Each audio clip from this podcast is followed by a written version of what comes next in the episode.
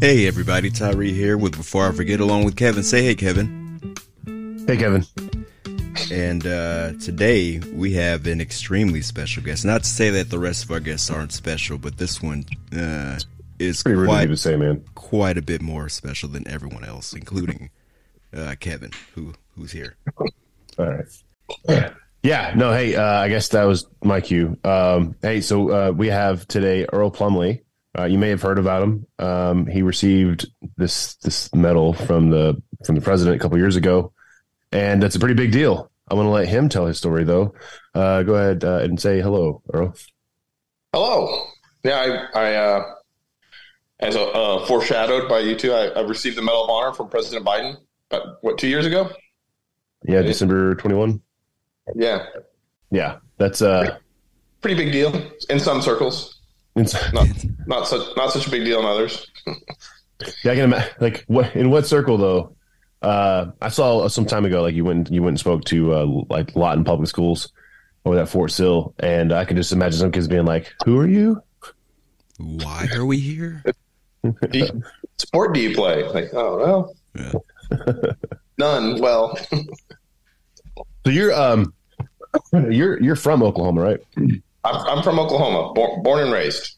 Tiny little town right there in West Oklahoma.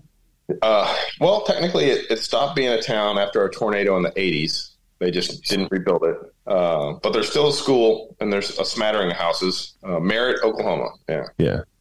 Yeah, that's crazy. Like, uh, I, I- I've been to that part of Oklahoma. I did some time down at Fort Sill uh, as a drill sergeant, and uh, there's not a lot going going on outside of that that small area.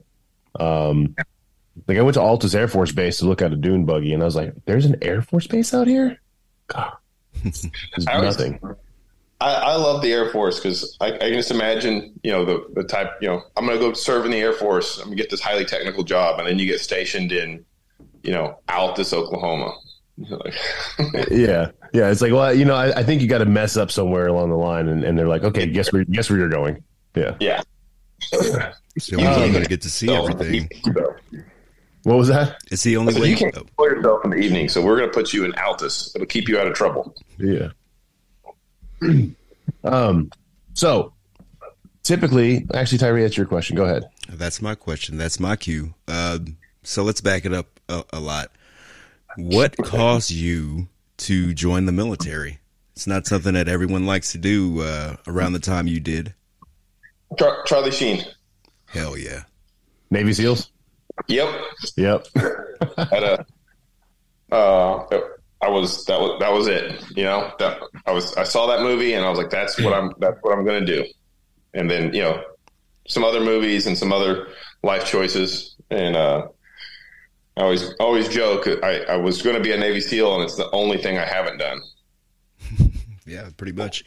What is? uh Do you have any other family members in the military? Or you the you first generation? No, my, my I come from a um like a military family. Um yeah, my my my dad and brother uh, both served. My grandfather served. Um it's uh it's kind of what we do. All right, right on. What would they? Uh, do you know uh, their MOS? What was their job? Um so my dad was a fallen angel. So he was supposed to be a pilot uh and then a- after Vietnam they got rid of all the all the aircraft that he was going to fly. So he, he uh, ended up being a uh, AV um, uh, officer, and then like me, uh, he left the Marine Corps and became an artillery officer in the Army. And then, uh, yes.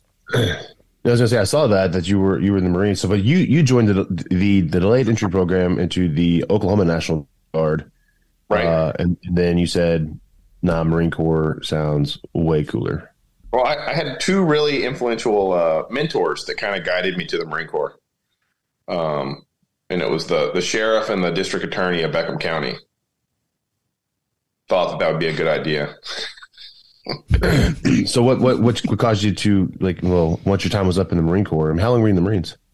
Uh, almost ten years. I did like nine nine years and some change. I'd have to get my DD two fourteen look at it, but um, yeah, I, did. I did. Uh, I did four years in the infantry, first battalion, third Marines, and um, and then after that, entered a program called the uh, RMAT program, and be, became a uh, force reconnaissance marine, and then so from there served uh, with Fourth Force Reconnaissance, um, Second Force Reconnaissance, and uh, Third Recon uh, out of Okinawa. Nice. And then you decided to uh, jump ship and come to the army.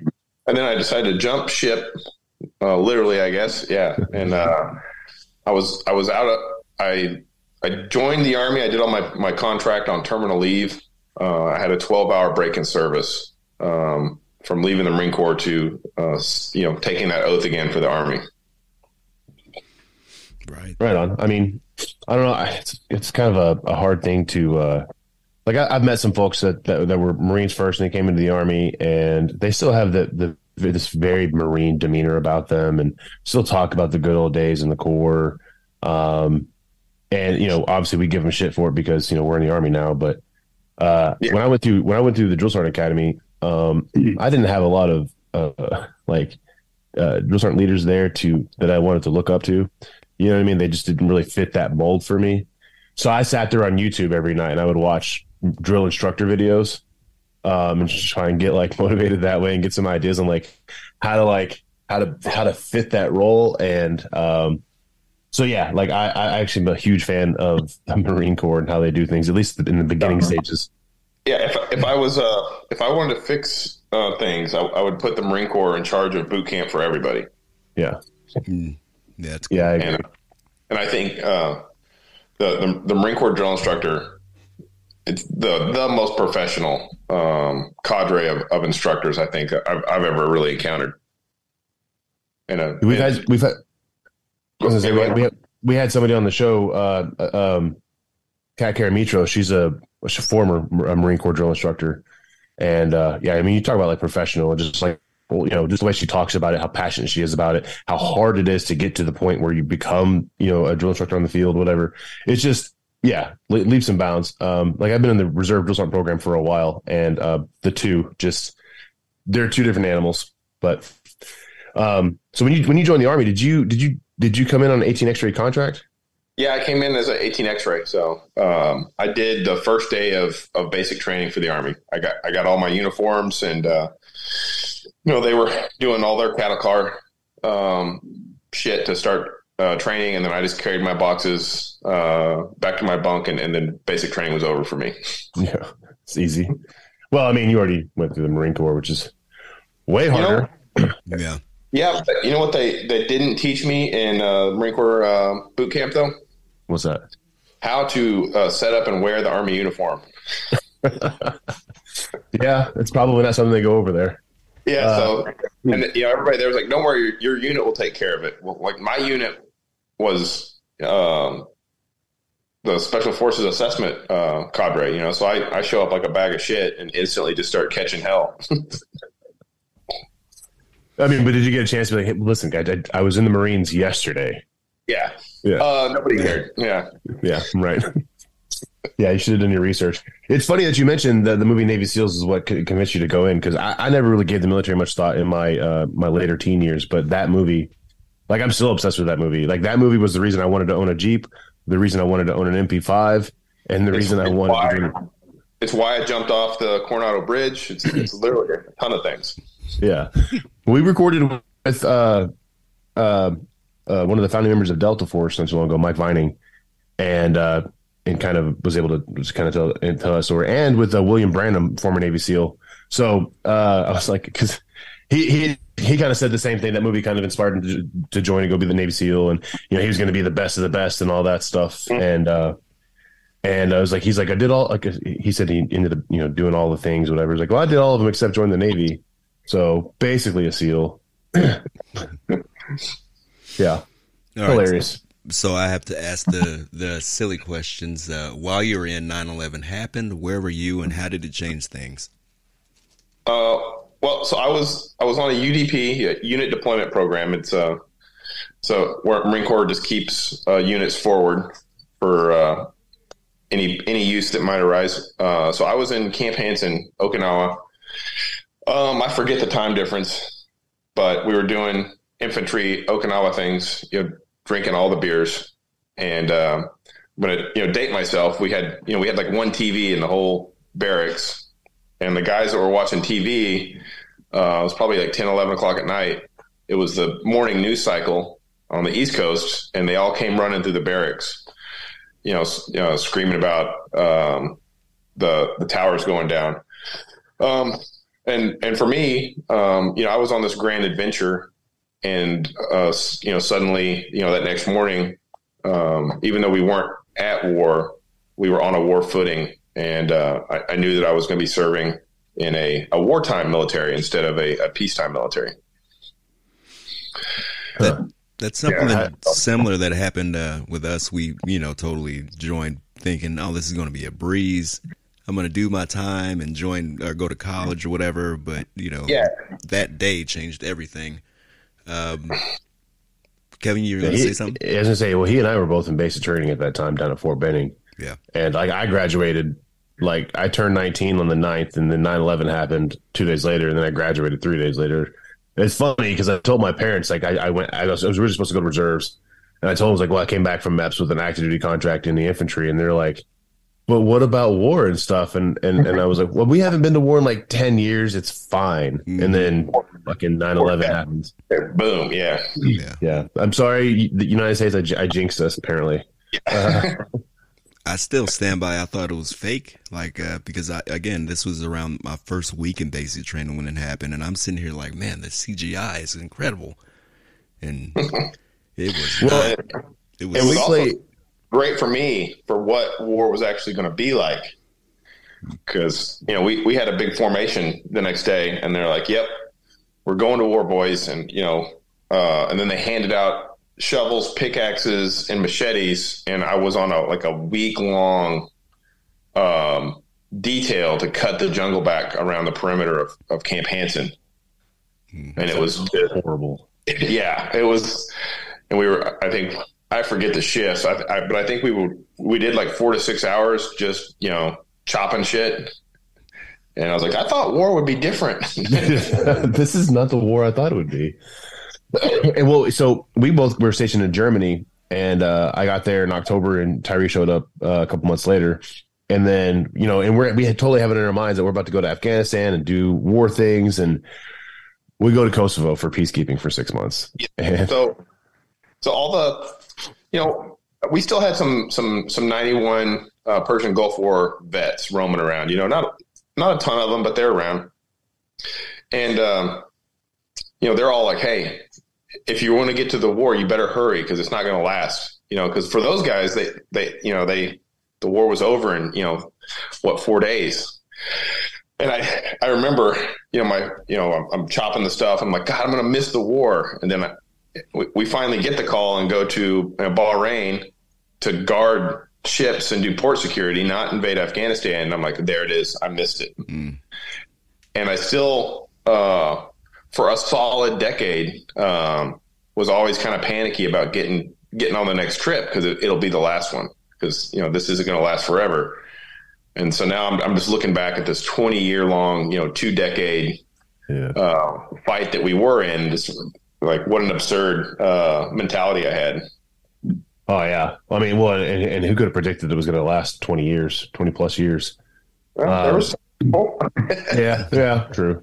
Um, so as a, as a Marine in the infantry and then in Force Recon, did you ever get to uh, go do stuff aside from chopping back the uh, the jungle oh. and Bahrain? Well, um, yes, I, I, got not in the infantry. Uh, it's actually kind of a, another lesson learned. I always try to tell guys about about uh, leaning too far. Um, I had two trips that were, you know, they're not going to make a movie out of those. Uh, one was, you know, garden ships. The the second was a, you know, mission top secret destination unknown. Uh, and we went to the southern Philippines and guarded the special forces um, um, commands command down there. You know, like so we were, we were the Ugandans for the for the special operations camp, guarding the chow hall and you know giving out feeding tickets. Um, but so but when so I you know it's 2005. i am doing this recon thing, and my uh, my leadership in the infantry is like, "Hey, we can't tell you anything about it. It's classified, but we really want you to stay for this next mission, but we can't tell you anything about it. And I was like, no, you guys got me twice with this shit already. Hmm. And uh, and then so while I was in ARS, um, which is is is a you know it's a the Marine Corps as as their fashion. They copied Ranger School and, and BUD/S and made you know just a real pain in the ass school. So I'm getting just destroyed out there in Virginia, and I'm I'm look up on the news, and my infantry battalion is just tearing the hell out of Fallujah, and I'm like watching all the guys I know on the news, and I'm like, God, I'm cursed to never see combat. But uh, um, obviously, as, as a force reconnaissance marine, there's just not that many of them. So you, if you're if you're a force recon marine, you are going to um, get get deployed to combat. So I got I got my fix uh, shortly thereafter. Yeah. That is uh, that is pretty wild though. So we uh, that's when he and I. So like I said, we, before Tyree and I were in Iraq in 04 to 05. So the big the big uh, the big uh, Research. Yeah. Well, we, so we had Operation Baton Rouge in October in Samarra, and then there was that one that happened up in in, in Fallujah in November, and I can't remember what they called it, but uh, I know a lot of Marines were involved in that. And then Fallujah and the Marine Corps have a uh, love hate relationship. I feel like during that time frame because there's a lot Yeah, no- a lot going on in that time. hmm Yeah, But Yeah, uh, wants to be there, but everybody wants to go there. right, yeah, that's the good spot, but not really. Um, good spot for bad stuff. So you definitely did get to see some combat later on. So you you join, you come into the army. What year was that? Uh, I came in the army in 2010. Yeah, Okay, so you come into the army, 18 X-ray. You go to uh, selection, and uh, you're over there at the JFK uh, Special Warfare School. Yep. And you come out as an 18 Bravo weapon sergeant. that is correct. Yeah, that's the good stuff. That's what I was, that's what I wanted to do. If I never I never tried out, it's one of my biggest regrets. But um, you know, I feel like a lot of folks, especially dudes in the infantry, we always have a story similar to that. Like, oh, I wanted to go Ranger, I wanted to go SF, but you know, so I'm sure it's actually I kind of feel like and maybe you can confirm, you know how like you talk to somebody who didn't join the military, but they have that like I almost joined the military, but yeah, Yeah, I. Went down there. I just yeah. That's so. I always uh, um, you know, forewarn guys. I was like, hey, go to selection, man. At least, at least if you don't make it, you know, like I, I went and I didn't make it, and if you do, it's another it's another decision. Like, am I going to do this or or not? Um, and if you decide not to, then you decided not to. And I, and I think uh, the people that have that, like, well, I never tried out. I wonder if I could have made it. And uh, it seems to, it seems to be a little thing that you know they, they carry that little chip around their shoulder. Um, Yeah.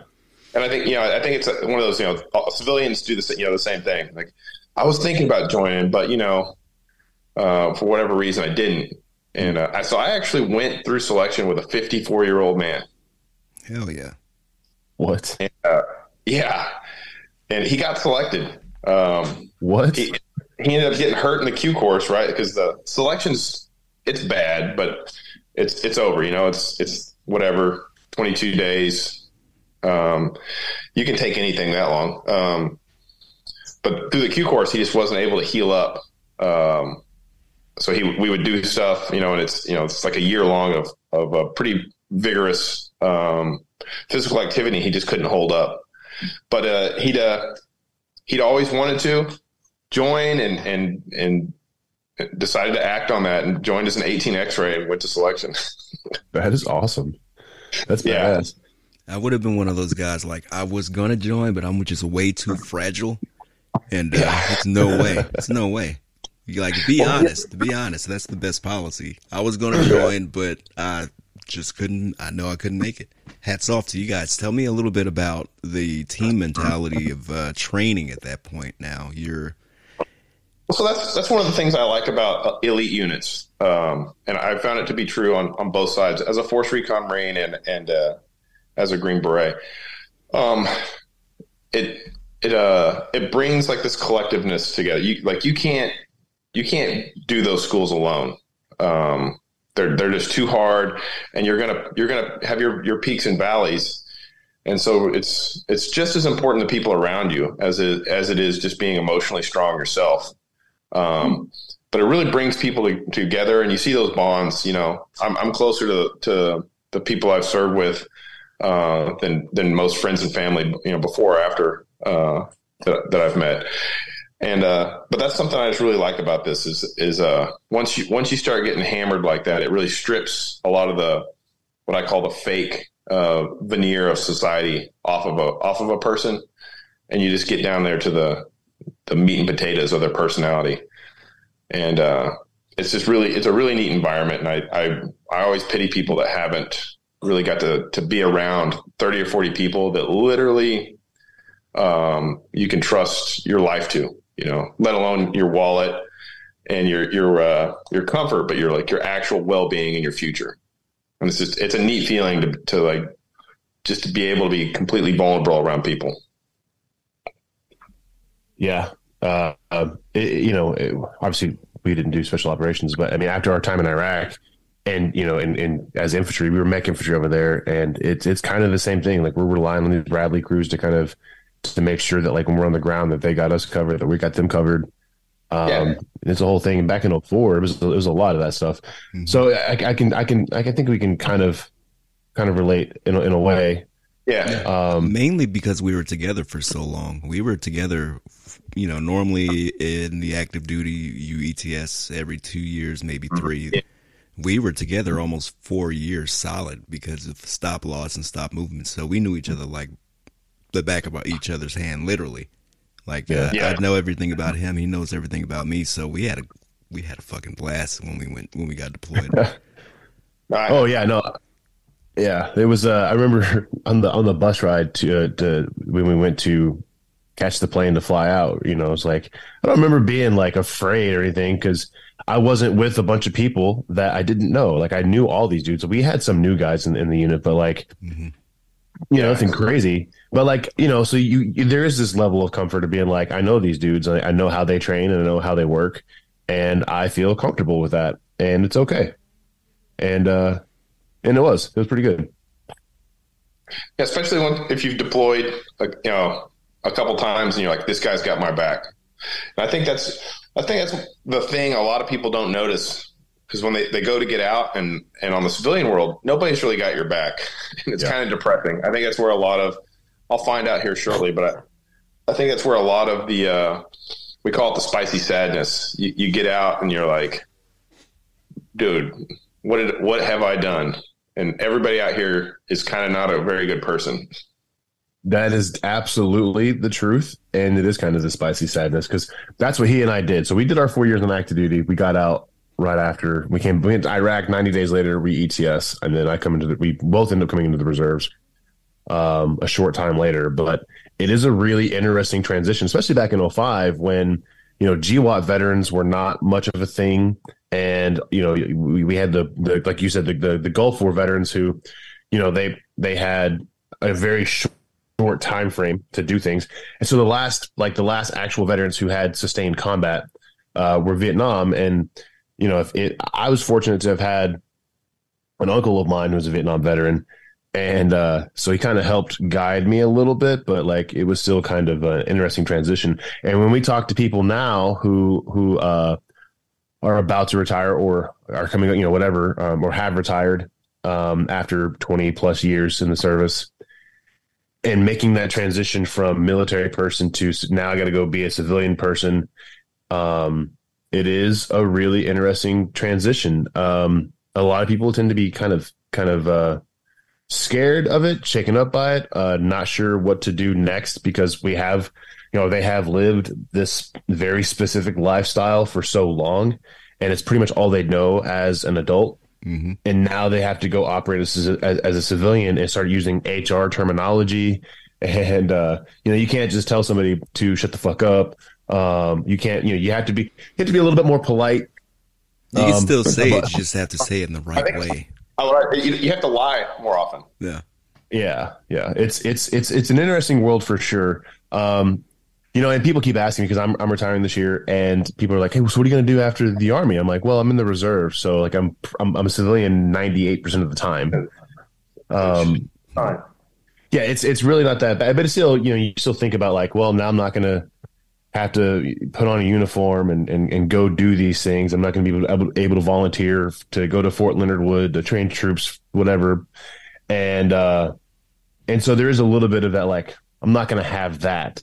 But it's definitely not the same thing as an active duty person transitioning to you know the civilian world. It's two different things.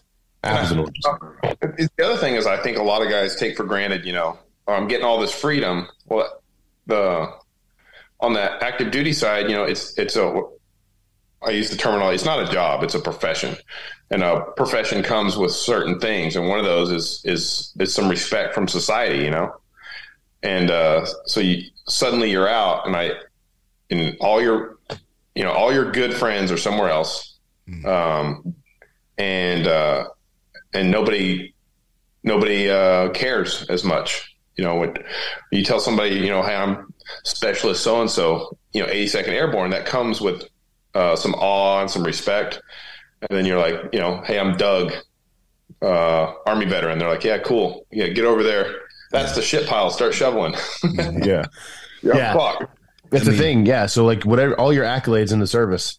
You know, we walk around in the army. We have all of our stuff, all of our uniform, and I can look at somebody and be like, "Oh, dang! So you got a CIB, so you've seen combat. You got an EIB, so you know what's to work for stuff. You jumped out of an airplane, so you know how to fall." Um, respect that you, I know to give you. You're like, oh, exactly. thanks. Yeah, exactly. But in civilian world, uh, it's a nice polo you've got on there. You know, it's it's a it's a different world for sure. But that's the thing. Um, when it comes down to that, you just have to set yourself up to be ready to maybe slide into something that's similar to military. I went into the LAPD after I got out, and it was an easy transition. They they thought it was hard, but nah, come on, easy, easy, easy time in the LAPD. Uh, so, and it was just like being being in the army all over again. A bunch of army guys, Marines, a big, good mix of everyone, a good team, and uh, man, as long as you got a plan, you'd be all right. Yeah, that's the ma- that's the that's the the, the plan. Mhm. I, I hate when guys are getting out and I'm like, "What's your what's your plan?" Like, "Well, I'm going to get out and then I'll see what happens." I'm like, "Oh, sweet Jesus! No, no. All right, Okay. you have Wednesday off today. I need you to come up with a plan. like, you're you're going to do what?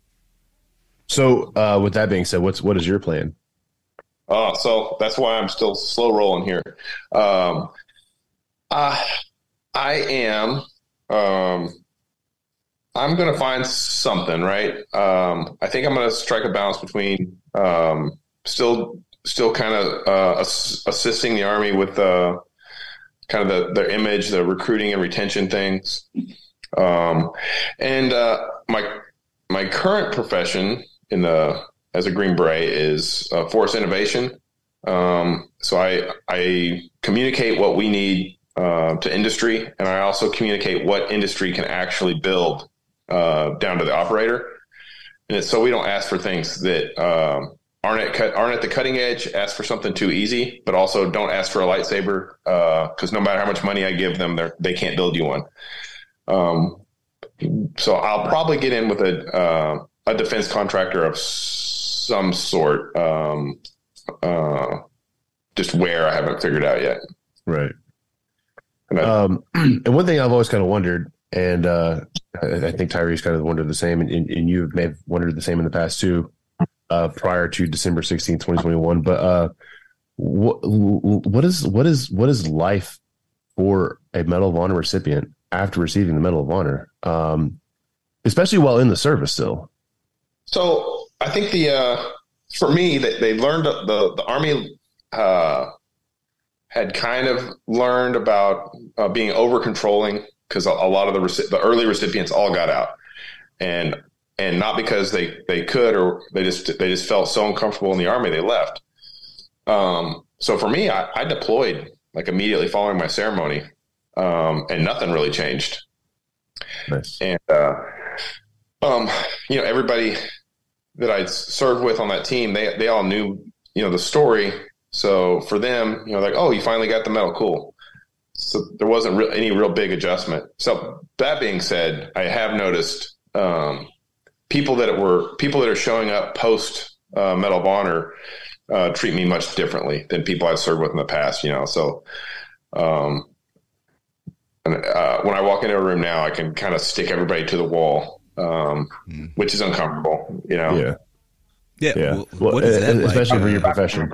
I, yeah. I'm not a, I'm not a, you know, I'm not a general officer. I'm a, I'm a uh, E8. Uh, I've spent my entire career on on teams. You know, I've, I've never served at a, a higher level than a than an ODA. Um, so for me, it's like super off putting because I'm one of the guys. Yeah, Yeah.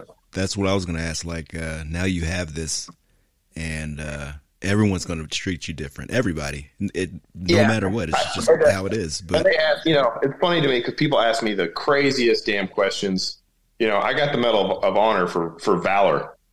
Uh, I didn't. I didn't get uh, special classes with Plato. I'm not a, a you know a philosopher or a theoretical physicist. So people ask me these crazy questions, and like you know, I can talk about um, tactics and I can talk about um, tactical leadership and that's about it. I'm an expert in those things. well, you know, and I think I think when we uh, for for for we common folk, right? Uh, for everybody outside of it who who's in the military or who who knows what the Medal of Honor is and what it represents, um, and what it takes to uh, become a recipient of it, uh, you know, there- it's it's it's it's up there, right? It's on a pedestal, and we we look at it as like holy shit, you know, and and so then you know, and, we- and we look at history. Uh, historically, a lot of them are awarded posthumously, and and so to to be like, oh my god, this guy's getting, and he's he's he's alive, he's around, he survived the things that he did, and so there, yeah, there, there's there, there comes with that this like level of like, you know, godlike uh persona that is uh, portrayed or you know put on these people, um, but at the end of the day, and what it sounds like, uh, from what you're saying, uh, you're an NCO and you work in a profession where what you did was what you were supposed to do. hmm Is that kind of how you feel about it? I mean, yeah, So, I mean, in I that think- situation, like, what else were you supposed to do? You know what I mean? So I remember they were during the investigation for the Medal of Honor. They were of particular interest was whether I had the ability to um, escape, because that's a big big deal, right? Huh. Um, because if you're if you're trapped in a corner and you fight to the death, well, I mean, you were trapped in a corner. That's it, it takes something from it. Um, and uh, to me, he was like, "Well, did you have the ability to uh, to flee?" And I was like, "Well, no." He's like, "Why not?" I was like, "Well, because I would have had to jump over uh, all my wounded friends, uh, and that would have been, you know, that's impossible. Like, I would have to run past all my buddies that were not able to flee. So, I, no, I did not." He's like, "I mean, but you did have the ability to." Like, hmm, I guess if I if I wanted to be a, a social pariah, and it makes Christmas parties really awkward when you everybody that's there you left their fathers to die on the battlefield. But yeah, technically, I guess I could have run away. hmm That's, yeah. It looks like we're going to have to Tarantino this thing. So let's back it up again. Since we were talking about it, uh, go through that day for us for anyone who isn't familiar. Um, okay, so uh, Polish fob. We had um, a special forces camp inside of it, um, which is key because you'll you'll be wondering, you know, why we weren't uh, more involved in the security, and it's because we weren't involved in the security at all. And um, anyway, the uh, they'd been attacking our camp um, almost daily with indirect fire for about two or three weeks, and. Uh, I thought it was just harassment fire to to you know a shell lands on the camp, all the sirens go off, and you have to go sit in a bunker for until the EOD guys find it and tell you that the bomb is went off, and, and then we're like, yeah, no shit. I, the first clue was the explosion. um, but what what they were doing was um, mapping out the the responses, um, mapping out where everybody sought cover and uh, and building a shot card for their for their guns uh, so that they could accurately engage areas of the camp that they wanted to. Um, so for me, that morning, um, we're sitting there, and the, the building I was in just got just rocked by a huge explosion. Um, I was in the med shed with our our company medic, and uh, you know, um, I thought that uh, that our artillery round had landed on our building. And um, you know I'm climbing up off the floor and you know asking asking I was asking him hey are you okay? And he's like yeah I'm good. And so I'm gonna go walk outside and tell everybody not to worry about us. And I walk outside, you know, to tell everybody not to not to uh, come over here with their hair on fire because we're both fine. But when I walk outside, what was like a super clear, pretty Afghan day is now there's this this, this uh, dusty fog hanging over the entire camp, and every person is coming out of their building thinking that their building's the one that's been hit.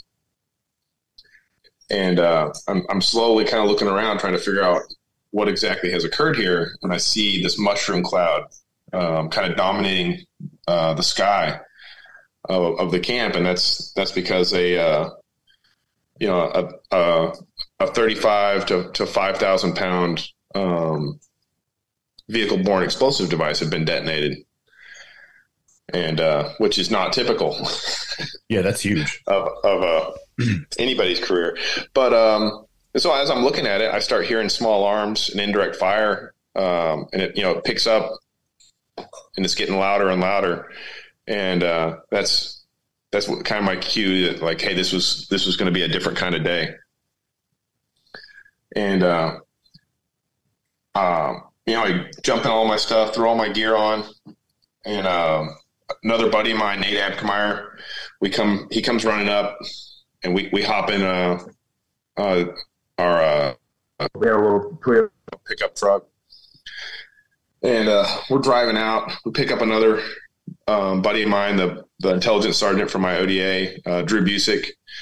Load him up in the back seat, and uh, start at the camp, and uh, and and head down to uh, where this um, where this dust cloud is. Um, and uh, as we as we get down there, had two other operators pull past on a four wheeler, you know, and they're giving us the thumbs up, you know, pointing down to the uh, where this where this bomb's detonated, and uh, we're like, yeah, we're going there too. Let's let's push. And uh, as we get down there, I, I, started slowing the truck down because um, I, I was a I had a sniper rifle at the time, so I wanted to climb up on this wall and uh, kind of dominate the terrain over this airfield and and uh, and watch the breach. You know, because we're kind of figuring out that they they breached the wall for a purpose. Um, and uh, I didn't realize how how prepared they were because I'm thinking we got there pretty quick. Uh, but they were they had um, really probably sprinted toward that bomb as it was detonating, and and uh, the assault force had already got through the breach before we got down there. But uh, as uh, Matt Horde and, Chief Colbert pull up on this four wheeler, they both just get hit with small arms fire, um, and kind of a lot of it. And uh, you know, we had a we have a we have a drill for that. Um, so you know, we can see them getting hit and taking fire. Uh, so we're going to pull our truck in between them and the fire.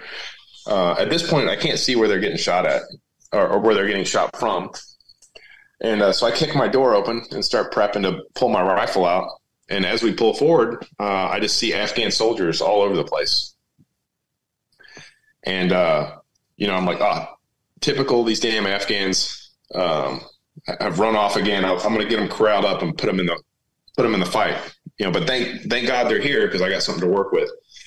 But uh, as I as we pull into with you know pretty much like a little school circle of Afghan soldiers, um, they identified themselves as not Afghan soldiers by shooting at us and uh, that's that's they'd uh, they'd had a couple of a couple attacks on camps, and they kept trying different things. You know, dressing up like the Taliban will get you shot up. Uh, they tried to dress up like American soldiers, um, but you know we have a pretty strict uniform code, so everybody picked up on it immediately that you're not supposed to wear sneakers and wrong colored t-shirts. Mm-hmm. Uh, so that didn't work. So they said, you know, I can I can look like an Afghan army soldier. Uh, let's try that, and uh, it worked. You know, we, we parked right in the middle of these of these a holes. So, um, but they started shooting us up. Um, I pulled my, you know, pushed my rifle out, uh, fired one round at the nearest guy, and, and my rifle jammed. Um, which you know, of course, it did because it, it's uh, it never jammed before, it never jammed after, but that day it jammed. Um, and that kind of left me in a pickle because I'm I'm sitting in that truck seat with the door kicked open, uh, you know, facing um, probably you know seven eight guys all shooting into the truck, um, and uh, I only had really one one thought was uh, by uh, by Nate and Drew enough time to figure something else out. So um, I transitioned my pistol and I just uh, assaulted into what was their little their little line of of troops that they had about um, ten or fifteen meters from from the from the truck, and uh, you know I started just working my way across the across these guys, engaging with my pistol, and uh, you know I was fairly competent pistol shot. So I started getting hits um, and and putting guys down, and for whatever reason, um, they shot everybody except for me. Jeez. So yeah, the Nate got shot. Uh, Drew was sitting in the back. You know, he's getting shot, um, and and he's still pretty salty about it because all the bullets that hit him came through my door, uh, somehow missed me and then hit him. Um, and then obviously uh, Chief Colbert and, and Matt Horde um, were hit several times uh, uh, riding up on that four wheeler.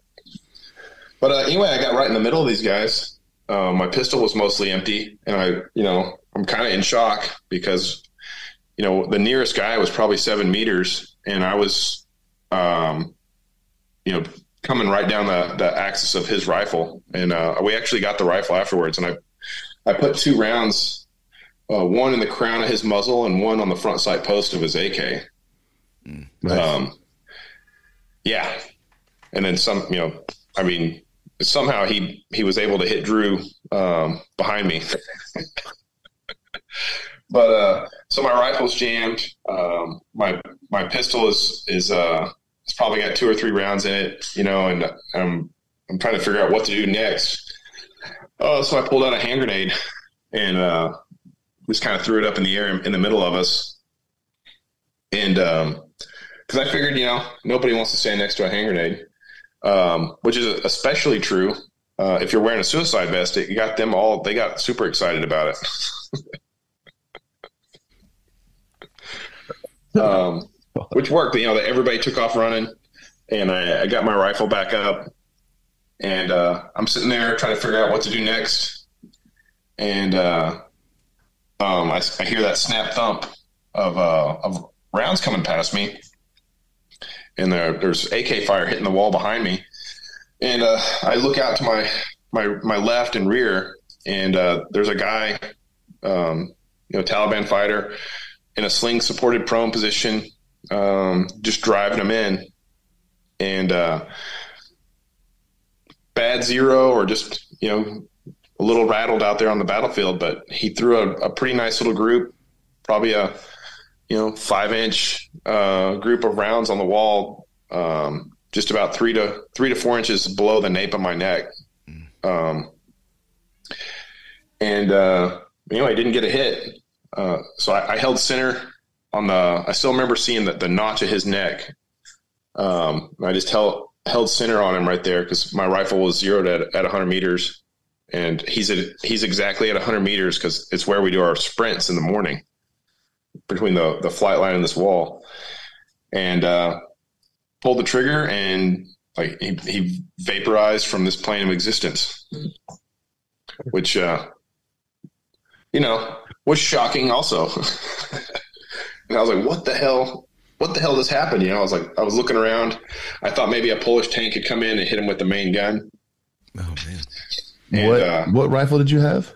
I had a, a Scar um, heavy, a Mark Twenty though. It's a it's a it's in the split the difference between an actual sniper rifle and the the the, the Mark Seventeen Scar, um, which you know comes into play later because I had uh, like a, a 15 power scope on it, perfect for anywhere else in Afghanistan except for on the fob in a in a close in fight. Of course. How much time is actually going on from the initial explosion until the point you're explaining now? Uh, I don't know, probably like 70, 80 seconds, something like that, you know? Jesus. Holy shit. 'Cause- yeah, so- so it's the bomb's gone off. You know, we got in a truck and we've driven, you know, maybe 600 meters. Um, so not a lot. And I remember, you know, telling this, you know, I tell the, I have the story, you know, and, and I remember kind of recounting it. I thought it was like a 45 minute gunfight, um, maybe an hour, because I just remember being exhausted afterwards. and then we we start watching the video because there was a raid camera kind of panning back and forth on auto throughout the entire uh, battle, and everything's happening uh, like I said it happened, except for it's happening on fast forward. and so from when from when the bomb detonated until we came back to the camp, I think was eleven to twelve minutes. Wow. And then for the for the actual shooting part of the gunfight, I want to I think it was like six to seven minutes of of just high intensity um, um, gunfighting, and then it was over. But it seemed like forever. Do you find that when you when you talk to folks who who have never deployed or have never been seen combat or civilians, that the, the expectation is kind of the same? Um, that like something like that would be a long drawn out thing and not happen so like immediate. Uh, no, actually, I think for for most people, this is exactly what they imagine because it's it, you know the movie you have your love scene and you know the the funny guy gets killed, and then you have a super epic uh, gunfight, and then the movie's over. So as far as like Hollywood standard, it's right. It's perfect. Uh, that have actually been in in uh, combat, they're like trying to break the story down. It doesn't make, make. You know, typically getting that last hundred meters, getting getting um, people to close that hundred meter gap and actually mix it up with a close in fight, it's difficult because uh, people just don't like it. Mm-hmm. Even you know, professional soldiers they hate they hate actually getting close enough to the enemy where you can you can see them and hear them when they're hurt. It's uh, it's unsettling. Yeah, that would be um, most of our engagements. I think were at a pretty good distance, most because we were mechanized. But um, there there were there were a handful of times where it was, you know, not at a long distance. But that's I, you know, at least for us, I think it was we still had that expectation that it was going to to be that way. And I think if you if you find yourself in a combat MOS or in combat, and you have you have this expectation that it's not that it, that it couldn't become uh, close quarters, then I think you're setting yourself up for failure. Kind of. Uh, Definitely. I you know I I think if you're going to be in those situations, like if you know you're going to combat, just be open to all possibilities you know and it's well it's a uh, what i found there's there's a uh, there's an emotional hurdle and it kind of starts it starts around two to three hundred meters um because then um, both sides you know that's not that difficult a shot to make so if you stand up you could get hit and uh, and you're starting to see the enemy and uh, closing that distance is is difficult, and that's where you you know I, have driven up on it probably a thousand times. You know, troops in contact, and you go see what they're doing, and they're trying to suppress better. Uh, we're going to flank them. Uh, we're waiting on air already because it's it's even if you're even if it's like ten guys in a tree line and, and you got a whole infantry company, um, getting everybody up and moving to close that that that uh, close in fight is is always difficult. You think? I mean, there's there's obviously some psychology at play there, right? Have you ever read On Combat or On Killing by? Uh, oh yeah, yeah, yeah. No, that that's that's the first time I because I, I, I was trying to figure out what I was seeing on the battlefield because you know people just they you know turn everybody kind of flinches um, when they when it finally comes down to put steel on steel. Um, the majority of the population is just incredibly uncomfortable with it. Right. Yeah, I uh on on combat helped me a lot um in that uh post active duty, post wartime um transition. Um when I read it, I, you know, I was like, holy shit, like that's what's going on. And then reading on killing and they, they break down like the psychology behind, you know, teaching one human to kill another human uh, the way that we do in the military and just the statistics behind it and uh, all the research that was it uh, General SLA Marshall did back in uh, World War II time frame. Um, you know, what's, really good. You know what's funny about that that I, I think's um, so interesting is uh, I can't remember his name right now. He's an ancient philosopher, and he's the one that of the hundred men. Um, yeah, yeah, yeah. he shouldn't even be here.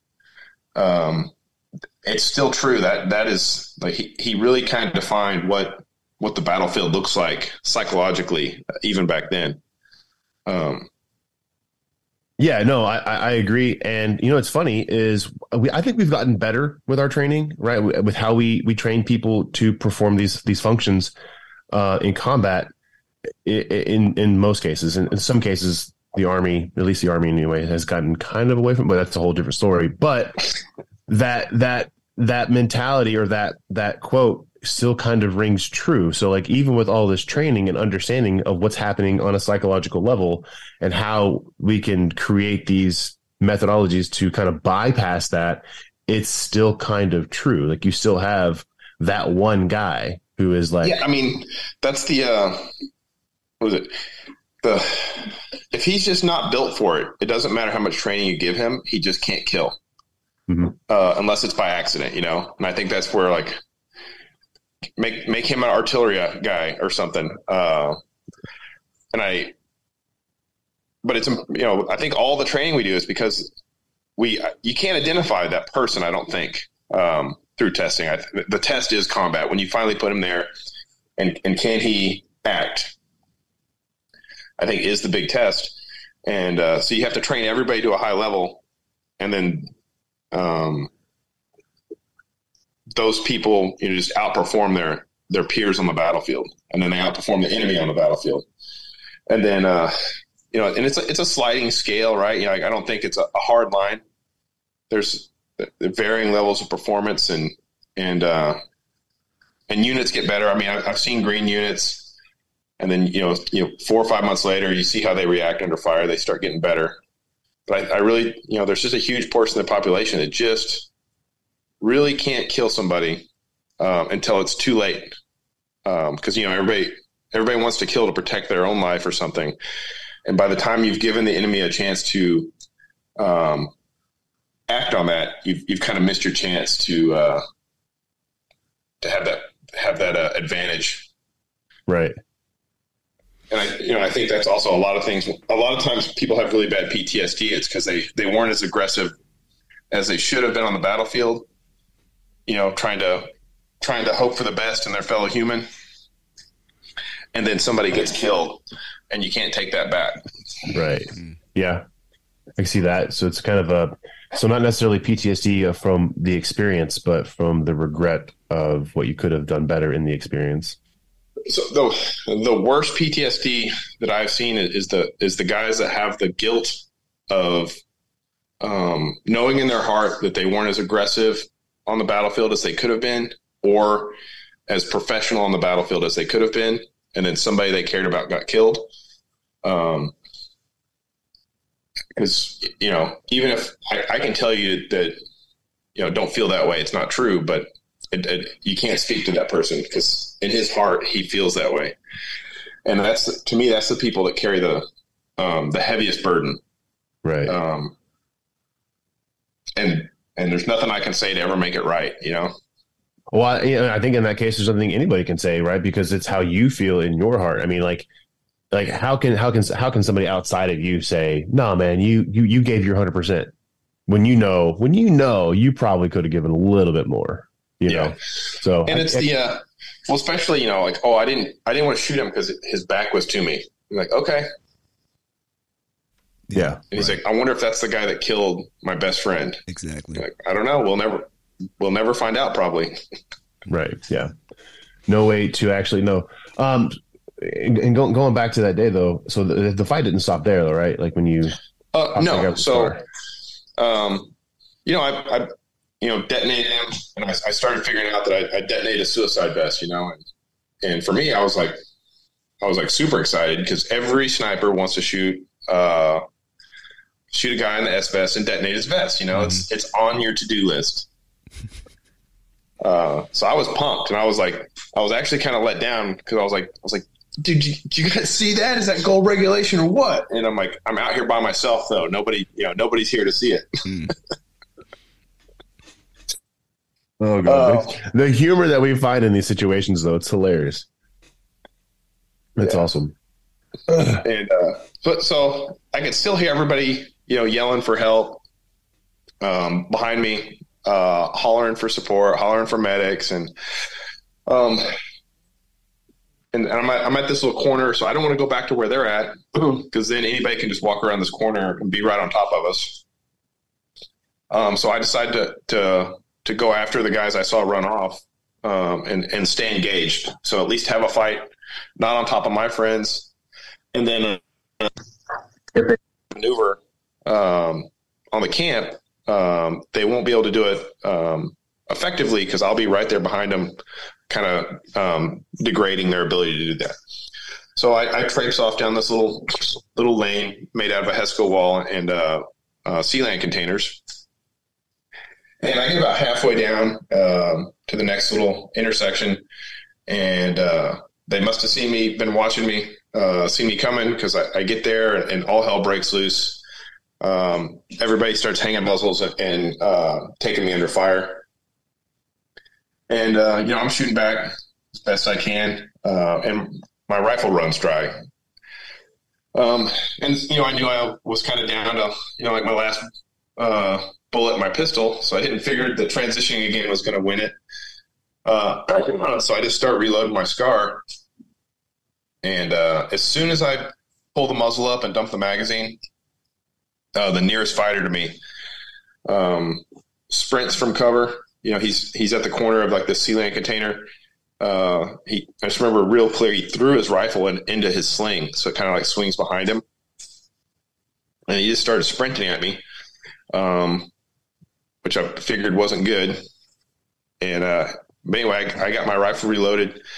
Um, you know, just kind of pressed it out in front of me and just hammered down on him and uh, detonated his vest, which you got two in one day. Emotionally, it felt like he was hanging on the end of my muzzle, but he was probably, uh, I don't know, he was probably 10 or 12 meters from me. God, that's so close. Doesn't even matter. Shit. Yeah, it, it, blew me a whole hell lot of good because uh, his vest detonated and it, it blew me uh, into that Hesco wall pretty hard. Um, and you know, it hurt. yeah, I bet. For, and for folks listening that are watching that, that don't know the metric system, I mean, that's 30 feet. They're about 30 35 feet. That's close. Yeah. Watching a guy pop like a fucking watermelon. uh, so you get thrown back. Uh, was there any what happened next? I, I, am sitting here on the edge of my seat. Was it just right back into the fight, or okay, no, try to get my uh, shit back together again, or what the fuck was was? So, no, so I, I, was kind of laying there against the wall, hmm. um, kind of you know shaking that off, um, and I, I was kind of TKO'd, you know, so I was kind of looking around, trying to figure out what I was looking at, and uh, and I started hearing rifle fire, and uh, and I, I remember that you know you know that the that real heavy it's like real heavy gravel they put all the fobs? Yeah yeah yeah. So I was I was laying in some of that and uh, the rocks were like exploding. And uh and it's all this rocks and shit are hitting me in the face and and uh, I look up and another fighter has come over and he's he's uh shooting at my face but he's looking over the top of his rifle so all of his rounds are landing uh, you know, 14, 15 inches low, and it's all it's hitting the gravel in front of in front of my face instead. And uh, anyway, I didn't figure that was going to work, um, so I pulled my rifle up and just just started hammering again, and and folded him up in just a little heap right there in the road. Um, kind of fought to my feet, um, started shooting at his friends, and then my my rifle ran dry again. Um, and uh, anyway, given my past experience, I decided to reload somewhere else. Uh, so I, I, dumped my magazine and ran back down to the corner. Um, I got the you know got my gun up about the time I hit the corner, and I crashed right into Drew, um, who's been locked in the back seat of this Toyota the whole time. Uh, like just a super freak accident. Uh, a round has come through um, the A pillar and then went down and it hit the child safety locks uh, that are on the side of the Toyota. Um, because when I stepped out of the truck, Drew tried to follow me, and he's he's in there locked in the back of the truck. Wow. But anyway, Special forces guy taken out of the fight by the child locks. yeah, um, It's terrible. yeah, super, super weird. That was on our to do list. Hey, disable child safety locks uh, Yeah. from now on when we get these trucks. Yeah. I don't know if you've ever seen it. It's, it's just a little red uh, tab that's in the door. You can get only get to it when it's open. hmm And uh, anyway, yeah, I don't think that would ever happen again, but it happened once. So now, now we're cautious about it. It's in the SOP. yeah. Yeah. But anyway, you know, Drew shows up, and I'm like, Drew, I know right where they're at. Let's go get them. And he's like, All right, let's do this. And uh, so we um, pop back out and, and head back down to where they were at. Um, doing, you know, Drew's on on the far left of this little lane. I'm on the far right, doing cross coverage. You know, and uh, we get we get most of the way down there, and, and Drew's about to like step over this last guy I shot. So his vest didn't detonate, but he's he's sitting there smoldering. And uh, I, I yelled at Drew. I was like, "Hey, you know, stay away from the bodies. They got suicide vests on." Which you know holds him up, and he looks over and he's like, "What?" and I was like, "They all have suicide vests. Uh, stay away from them." And uh, as as we're uh, having this discussion, uh, this guy's vest goes low order um, and just starts burning like a you know like a huge blowtorch um, which causes Drew. He runs over and he's uh, with me now on the far right, and we're behind this generator junction panel. And uh, um, you know, this guy's vest is burning. They started uh, shooting at us again, so, so Drew and I are, are are fighting back, and and then they just start pelting us with hand grenades. Um, I guess everybody had like ten or fifteen hand grenades on them of the fighters that are left, and they're all just whipping them at us uh, two at a time. But they're throwing them so hard that that it's hitting the wall and then bouncing back in front of the lane uh, in front of us, or it's hitting the the generator panel and bouncing back and detonating. Um, so it's not super effective, but it'll you know it'll get your attention because it's still a grenade detonating, you know, like seven meters in front of you. Yeah. which is is uncomfortable. And um, and I just remember every time I try to, um, I had a little uh, little red dot 45 offset, and every time I try to line it up on a target, uh, something would blow up or catch on fire, and I, and I just remember just uh, shooting, but never really aiming at anything. Uh, mostly just out of frustration uh, of trying to, you know, participate at this point. And uh, um, as I'm kind of fighting through this, I get I get hit in the throat with a big chunk of something, and uh, I look down and it's a there's a hand grenade, and it's trapped in between my admin pouch and this and this wall or this uh, generator panel, and uh, you know, figured that wasn't good. Um, but anyway, I started started raking at it uh, aggressively, which is as funny as the, the old parachute had a for, had a procedure on it where you would kind of rake down to get it to go out. It's it's a, like a trainingism. The only mechanism that I had in my head was you know parachute shit. So as soon as I see this grenade, I just started like wiping at it like crazy to get it away from me and uh, which I did. You know, it, it flicked off uh, in front of us and detonated where the others were, and, and then uh, and then something hit me in the back of the knee and kind of you know broke my my the lock on my leg, and, and I looked down and there's a, there's a grenade in between Drew and I, and it, had hit the wall and ricocheted in and hit me in the back of the leg, which you know got me and Drew pretty excited. So we both started uh, trying to get it out fr- from behind there with us, which is you know another you know, instead of dramatic rock music, we, our our whole gunfight had Benny Hill music playing. That's funny. Uh, anyway, we get that thing booted out of there, and uh, and uh, Drew grabs me and and um, he yanked me with him. He said, "We got to get out of here. They're going to kill us." And uh, we we made it about two steps from behind that um, generator panel, and we both get blown down on and on top of him. He's squirming under me, fighting to get to his feet, and I'm trying to you know get up while pushing him down. And we get back to our feet, and we run around that corner again and uh, uh, you know catching our breath. Ooh, wow. And uh, at that point, um, Chief Colbert, Mark Colbert, comes walking up, and uh, he's like, "What the hell are you you two doing?" And you know, we we turn around and we're like, "Chief, we know right where they're at. Let's go get them." and uh, he's like, "Okay." And he comes, he's limping up because uh, um, he was on that four wheeler that had that first pulled in, and and he got shot pretty good. Uh, but they shot him right through the butt cheeks. Uh, so he, I always make fun. He's got five assholes now: one from God and four from the Taliban. Oh my god.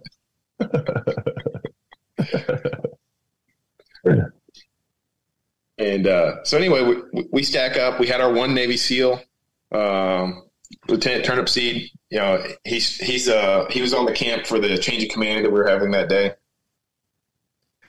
and uh, um, we're getting ready to push back down, and and I'm trying to reload. You know, I'm like I'm going to top my top this gun off, and I can't find a magazine. And I look down, it's because my I have none. My whole rack is empty at this point. Um, so I, I pull a pull my mag out, and I've got one round on the on the feed lips, and I was like, hmm, that that's not good, you know. And I have a scar shooting um, 308, and everybody else has an M4, so nobody's got any ammo to give me. Um, and uh, so I tell Chief, I'm like, hey, you have to take point. I can't.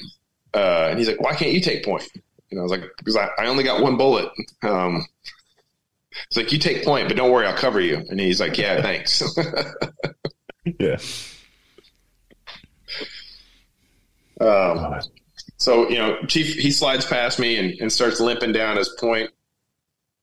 And uh, as we're turning the corner to leave, uh, a Polish lieutenant and then a, a, a sergeant from the 10th Mountain, Mike Ollis, came running up and, and uh, he was like, "Can I come with you?" And we're like, "Yeah, if you want to."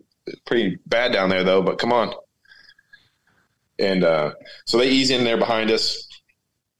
We get most of the way to that that generator panel again, and uh, um, you know, not that it's peaceful because you know the rest of the camp is still catching hell, but nobody's you know shooting at us or, or throwing hand grenades at us from from like ten feet away.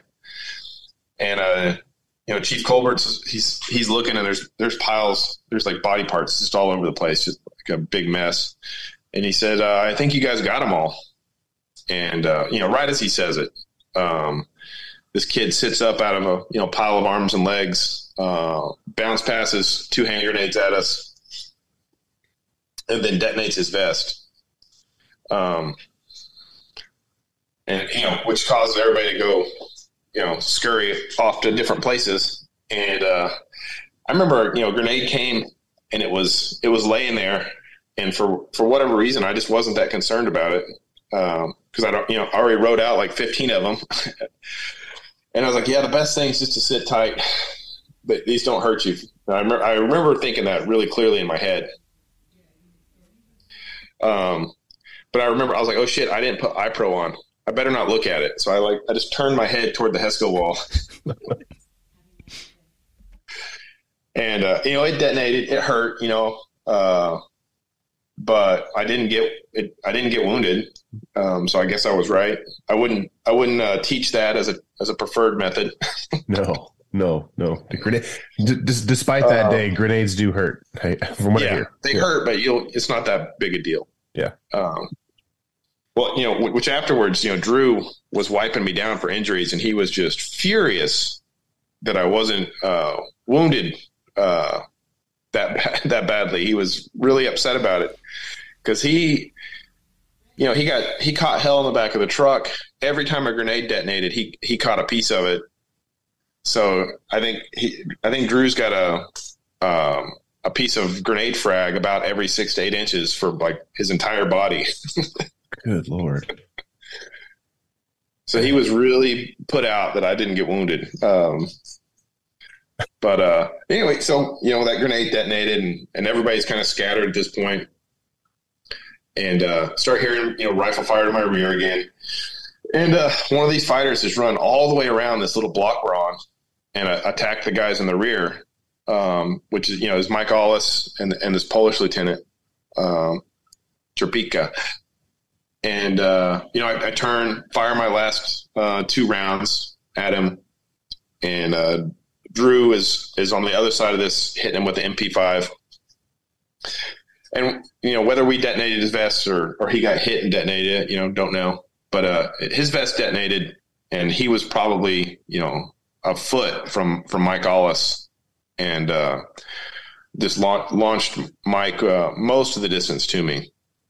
Um, and uh, at that point, you know, I my pistol's completely empty, my rifle's empty. Uh, I actually had my pocket knife out, and I was, you know, kind of jumping around with my pocket knife out. And then uh, I figured out I might be immune to grenades, but probably I don't need a knife fight um, people in suicide vests. Uh, so I put my knife up and uh, ran over and grabbed Mike Ollis and, and uh, drug him into a another compound where I could kind of treat him. How bad was his uh, injuries at that point? I mean, he just it was it was bad. Um, you know, I um, I you know I received a ton of training, and I I, I treated a lot of uh, of casualties in combat, so I did, I went right after him, and it it took me a minute, you know, as I was I was getting after him, and I was like, wait, I don't need to do any of this. Like we're we're on base. Like I can I can see the surgical tent from here.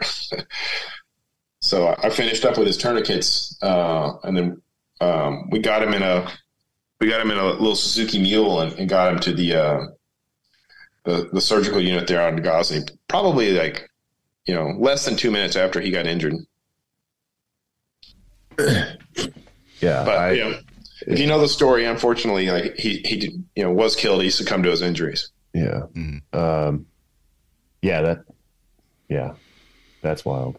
That's, uh, I'm just trying to like, you, you know, when you, you, can, you can put yourself there if, if, if you've experienced combat before. So I'm putting, I'm trying to like imagine all this as you're, as you're saying it. And it's just, I just, I mean, there you are with the pocket knife in your hand and you're like, this is not, this is not going to be effective. Like I might stab somebody in the throat, but they're going to blow up.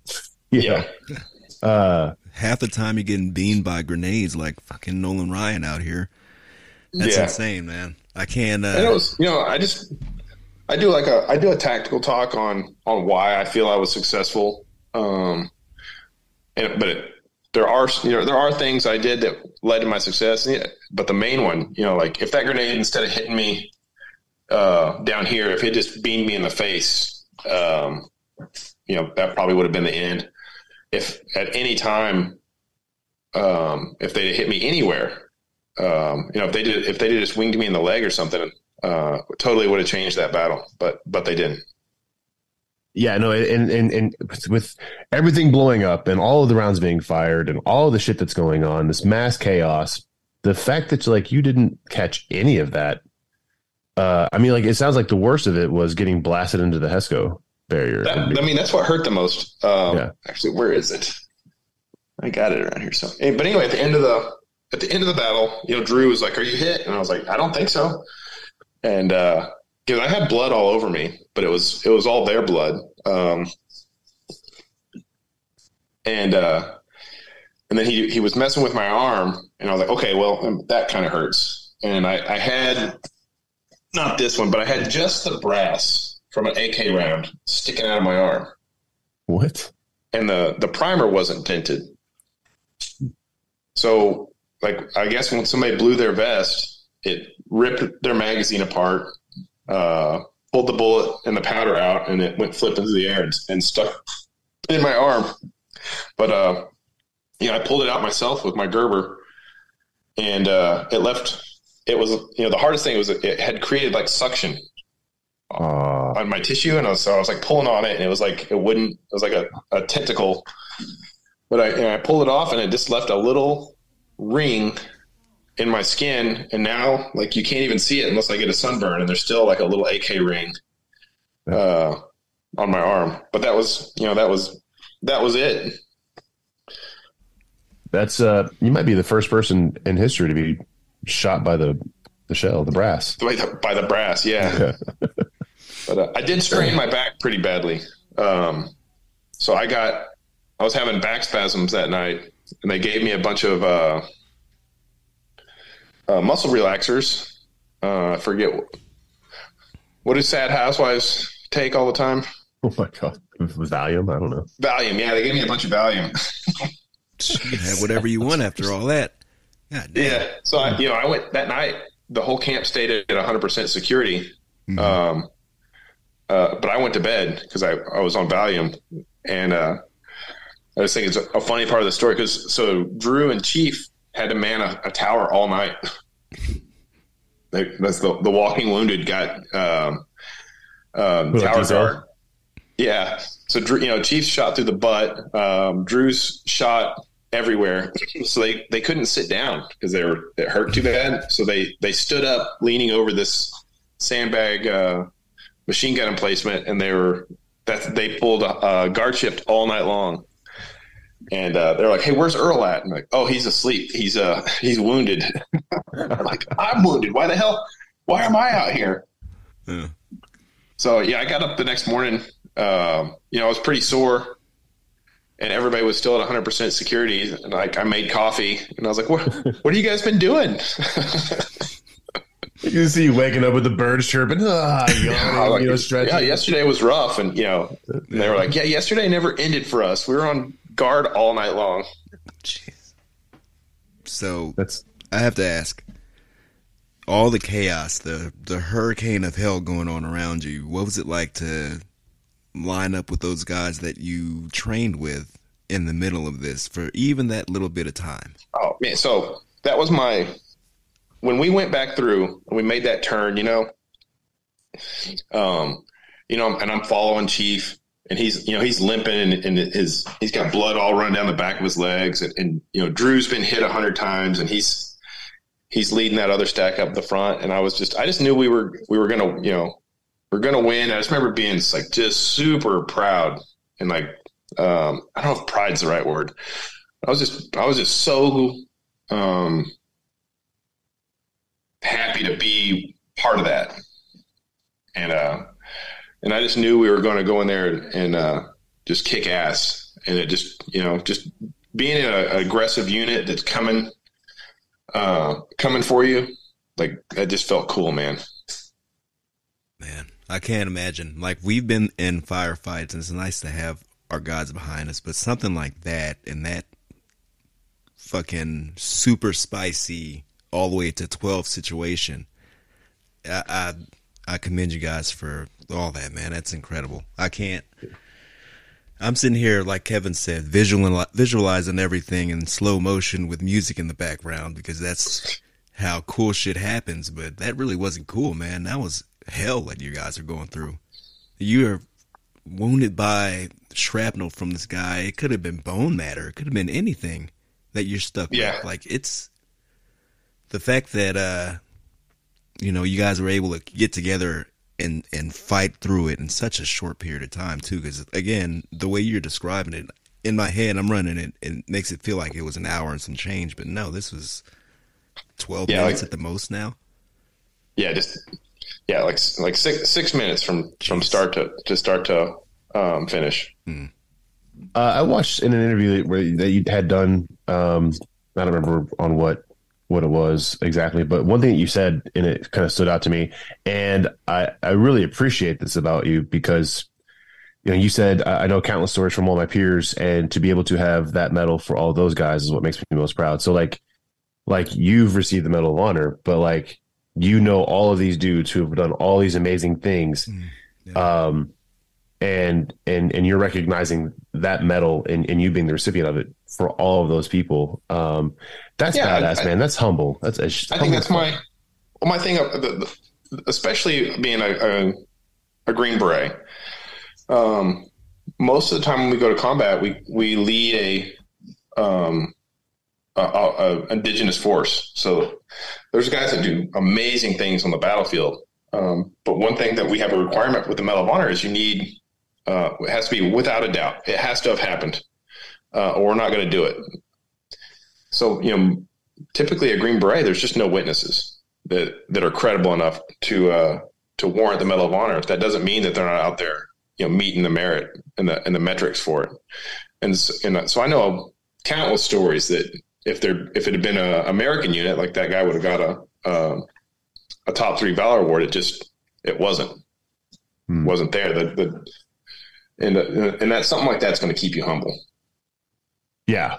Um, well, the, the, so the Medal of Honor criteria, right? Recipients must distinguish themselves uh, conspicuously by gallantry and intrepidity, risking a loss of life above and beyond the call of duty. I mean, that's practically it. And then there's like, it has to be against an enemy force, et cetera, and so on. Yeah, yeah. Um, Yeah. Yeah. And you need you need a overwhelming amount of credible evidence. Right. And just by the very nature of a battlefield, it's it's uh, I think that's probably one of the biggest discriminators for whether a guy gets the Medal of Honor is is if you if you can put it down and say this exactly happened this way. Yeah. And, and, and now, so you're, you're, you're one of uh, 3,530 recipients of the medal, um, which is a really small number. Uh, and, and we know, right. If, if, if you've served and if you've served in combat, you, you've seen guys and gals do incredible things in the heat of the moment. So, um, you know, so it's definitely, uh, it's definitely a big fucking deal, right?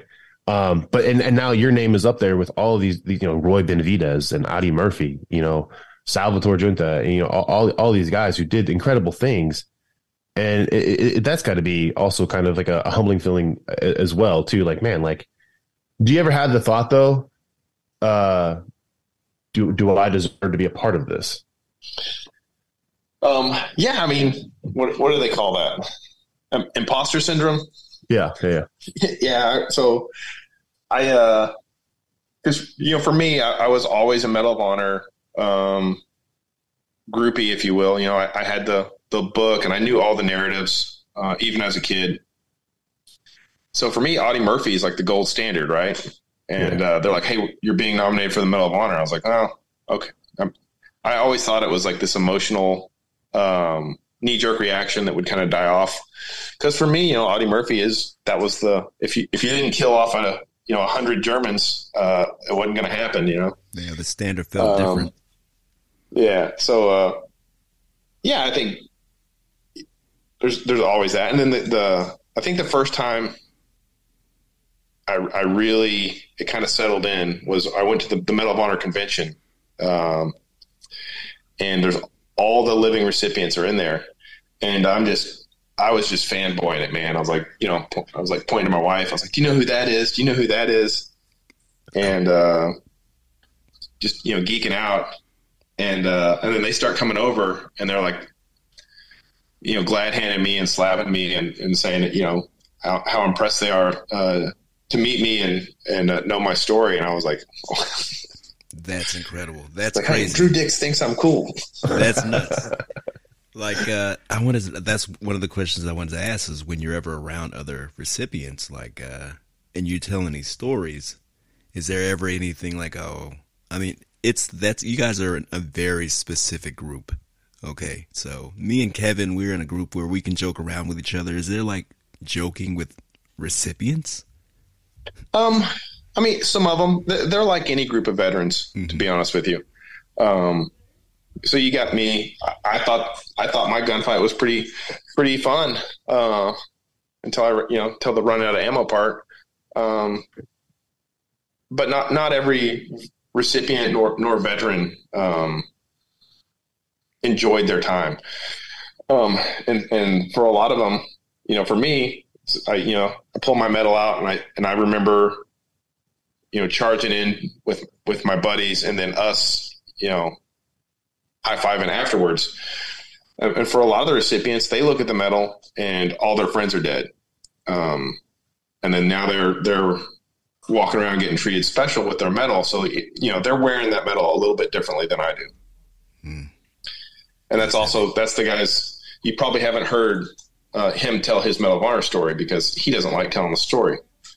Um, and and, uh, and so everybody you know every veteran's experience is unique. Every recipient, um, uh, ha, you know, has their own little their little thing, um, and and whether they like the story or whether they don't, and uh, but you know, you give a guy a couple beers, usually you can get a story out of him. Mm-hmm. Yeah, yeah, but it's still yeah. a, a story that has to be told.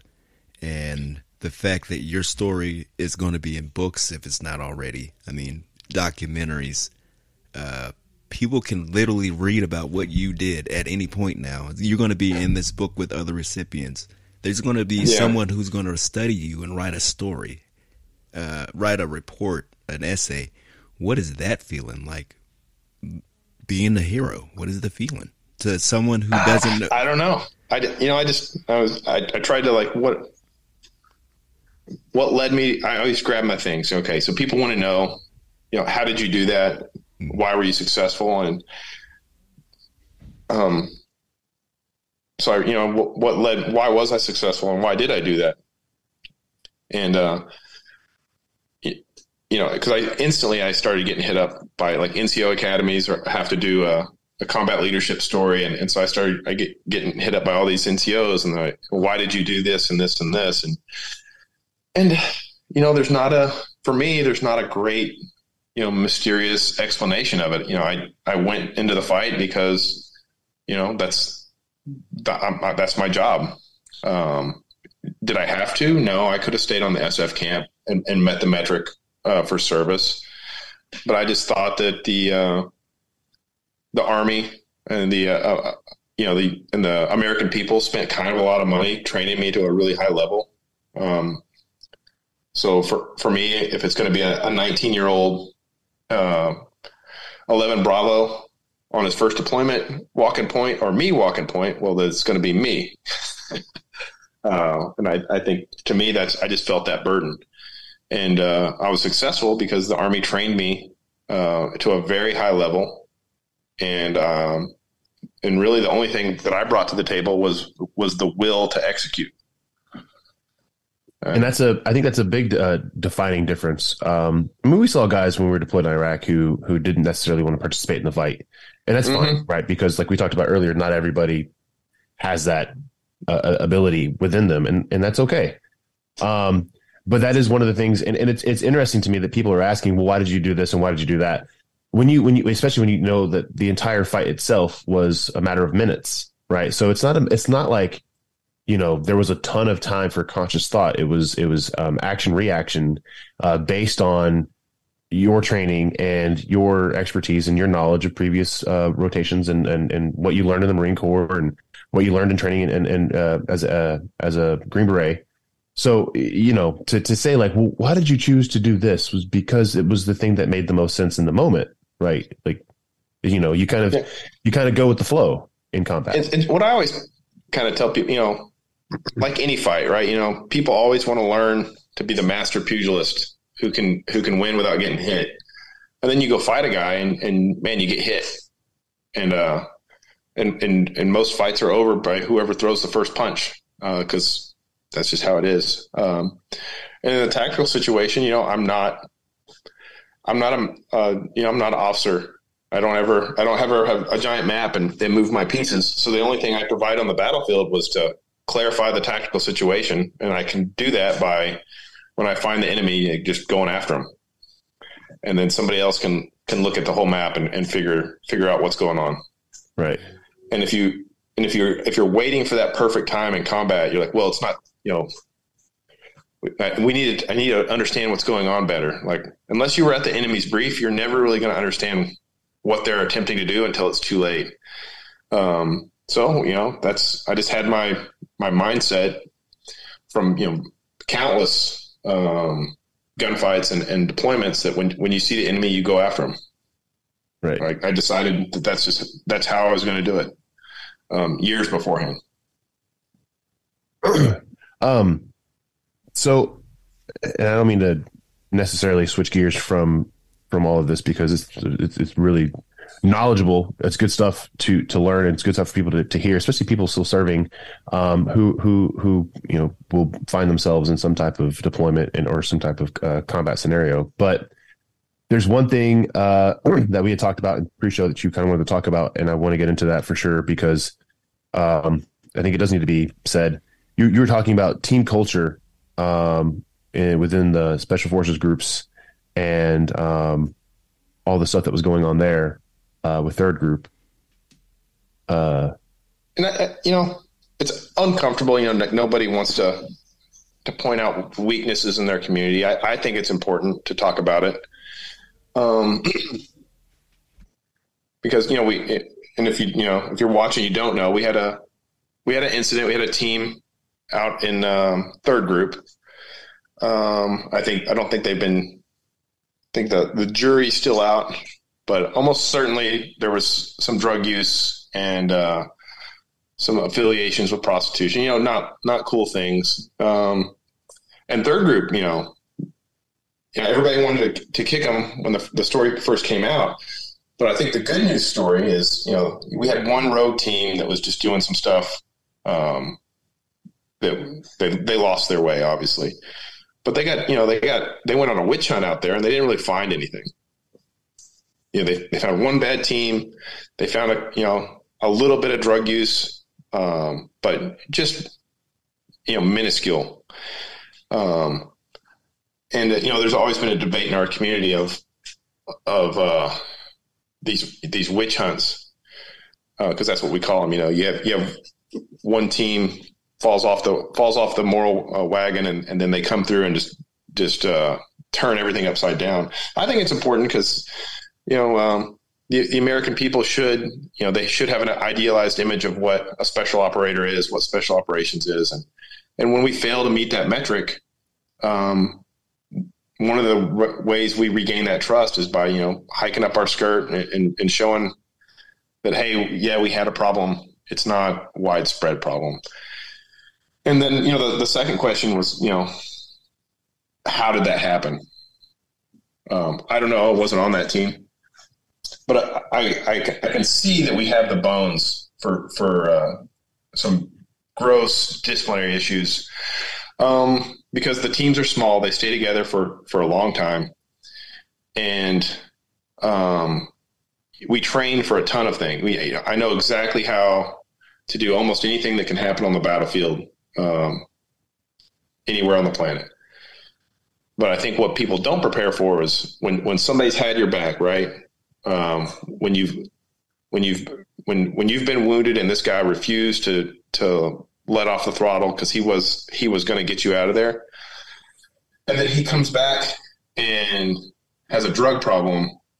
Your first your first thought is not to cut him loose or to turn him in to to, uh, for discipline issues. You try to take care of him like he took care of you, and I think it's always a misguided effort. That a, a, a drug problem is such an insidious problem. It's not something a team can solve internally. Um, uh, a, a, it's just going to get worse until that guy lets you down because chronic gr- drug use, you know, it is just a matter of time until he lets you down. And I think worst case scenario is that you end up with a team that has a drug culture. And I, and I think that's what my suspicion is that if you trace back how did an entire team um, chronically use drugs, I bet you know it's a 20 year war. You go back uh, 10 years, I bet you they didn't the whole team didn't do drugs. So something happened, and then that became their culture. Um,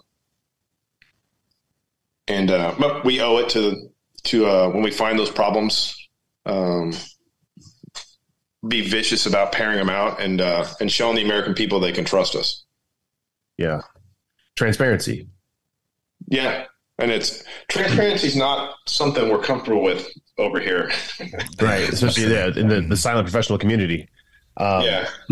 And uh, but you know, it, it, you're right though. It, it is necessary. I mean, as a drill sergeant, when I when I train my uh, trainees, when we teach them, right, you know, one of the one of the things that we try and, and do is say, hey, listen, you are now a United States Army soldier, hopefully, right? In, in nine ten weeks from now, when you graduate uh, basic combat training, you're going to be a soldier, and the civilian population is going to look at you differently. Like they're going to expect you to be a certain way. They're going to expect you to walk a certain way and and be respectful towards everybody and all things. And now you got to learn how to bite your tongue. You got to learn how to uh, carry yourself better, be presentable uh, to the public eye because you represent the United States Army and Department of Defense and the United States of America. And um, that only gets that that that uh that image of you only gets um stricter and stricter, more strict as you move up in in profession. Yeah. So there you are uh, as a Green Beret, um, in the special forces group and like you know the people that serve in the military look at you guys and say oh my god like these guys are it these guys are the shit and the people outside of the military like oh my gosh special forces that must mean something because it's got the word special in it and the word force in it and they wear a thing on their shoulder it's really long so it's got to be something important and something like this And you- breaks and you're like oh shit like Yep. what are we doing so yeah transparency is a big is a big thing Yeah. The fact that you can What is it? You, you build your reputation one one grain of sand at a time, but you can you can tear it all down in a day. right Yeah. yeah It's- um it's important that you guys were able to hold each other accountable for that too, because uh, a lot of I times they they let investigations go on, and everyone else is like, "Hey, I had nothing to do with that. I, I don't really care, really." But it, it's good that self policing is very important. I think so, and because it because the first line of defense against any of those that's it's the guys that are there on the ground. So if you're acting a certain way, um, and you need you know like you you need your sergeant major to come in and tell you how to act, like well that the that thing's broken because you're you're uh, the guys to your left and your right that they should be the ones holding you accountable. So and that's that's something I really noticed as I went um, kind of up my tier of elite units um, is is in an elite unit, the sergeant major doesn't go around um, doing on the spot correction corrections. He doesn't have to because the guys, the rank and file, hold themselves and each other to such a, uh, a high level that um, you know by the time he's spotting something, like the whole usually the whole the whole area where he found this problem is is has has discipline issues. right yeah Um, but I, that's I like that. You save so much time um, in a unit like that, just not having to worry about you know silly, weird problems. Most of the time, most of the time yeah um yeah and and and, and i can see that being um I mean, again, as you move up, like you said, in, in, move up into the elite tiers. You know, you go Ranger and, and SF and the Delta guys, and all the other groups that uh, are special operators in the other branches. I mean, there's this expectation, and I, I've heard that before too. Um, like I said, we, when we spoke with William Branham, the uh, Navy SEAL, it was kind of the same thing. The the team holds the teammates, the team members, members of the team accountable, and and I, I will say, even in even in the regular uh, conventional force, um, it should still be that way, right? Your your battle buddy, hate that term, but your battle buddy should be holding you accountable, and you should be holding them accountable. It shouldn't get to the point where like your team leader, your squad leader, platoon sergeant, and so on, have to step in and say, "Hey, y'all are fucked up," right? yeah, it's it's your buddies to your left and your right should be like, hey man, like maybe you don't do that, you know, uh, because if it escalates beyond that, then it's just you know shit continues rolling downhill. and if it gets to the point where like, you're sergeant major, again in the, in the conventional force, when you're talking about like a battalion sergeant major over, you know, uh, shit, fucking 400, 500 people, like if they're catching wind of this stuff and they're having to step in, man, first sergeants are messed up, all the E sevens are messed up yeah. lieutenants are fucked up. You know, and it's a it's a big deal. Word Um, spreads. Everyone else knows you're fucked up. They Yeah. start looking down on you. So yeah, and then they slope. then they're able to like to, to to root you out and like, oh, turns out PFC fucking Joe Snuffy was over here being fucked up, and now the entire battalion is on lockdown for a four day Yeah. weekend. We can't go do anything. No, uh, yeah. Yeah. Like, wow. You know, I remember being in the infantry and, and like, I'd see stuff about to happen. And I didn't do anything about it Mhm. because that was not my job. All the time. But then I was like, hey, that is my, you know, you see the guy, and every unit has him, you know, the guy. And it's Wednesday, and you see him carrying two 30 packs of natty ice back to his barracks room. Like, maybe go uh, intervene. Because, you know, sure enough, when he shows up, you know, fall down drunk, naked for formation, the whole, you know, everybody's catching hell, and you're like, man, this sucks. Well, yeah, it sucks because you let it suck. Yeah.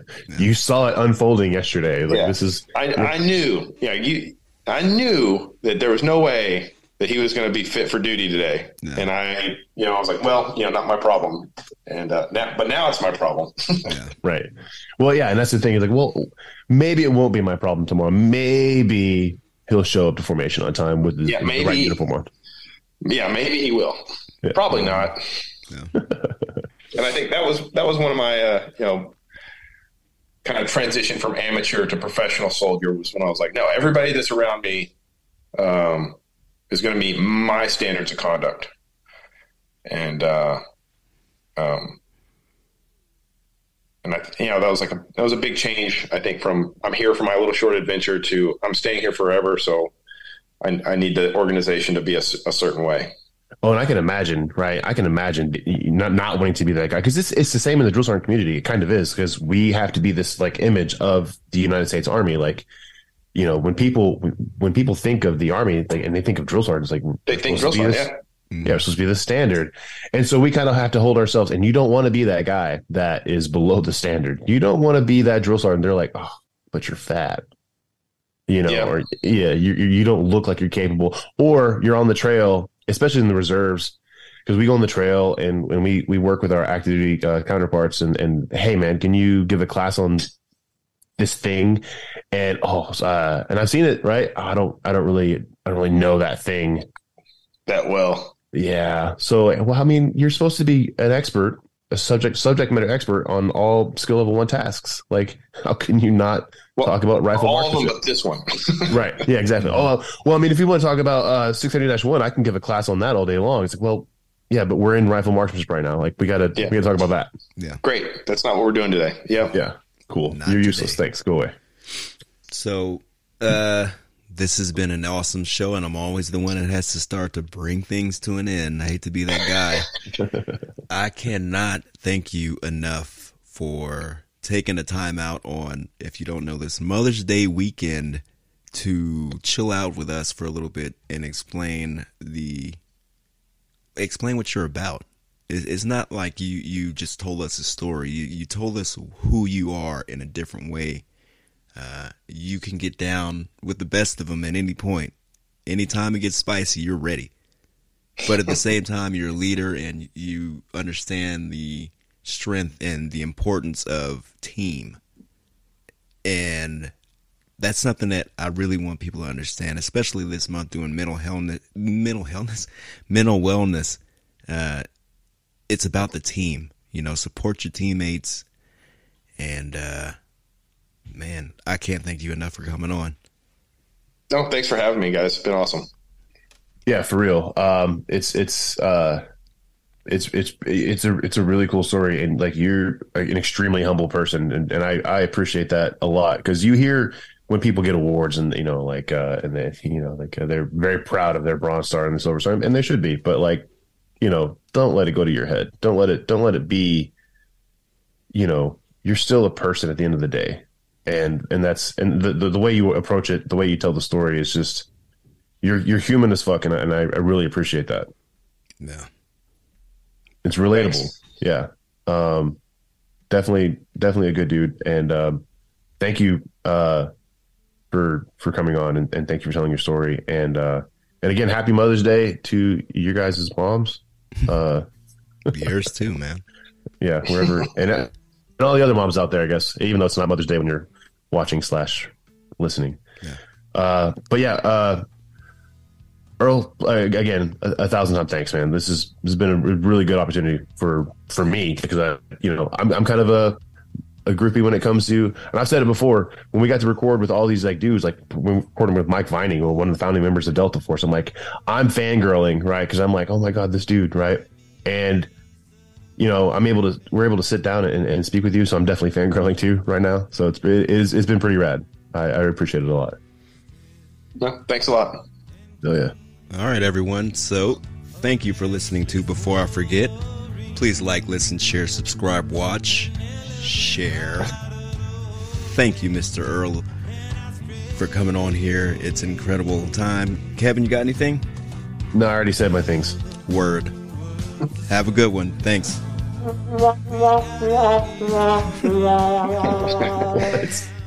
no. I hate it.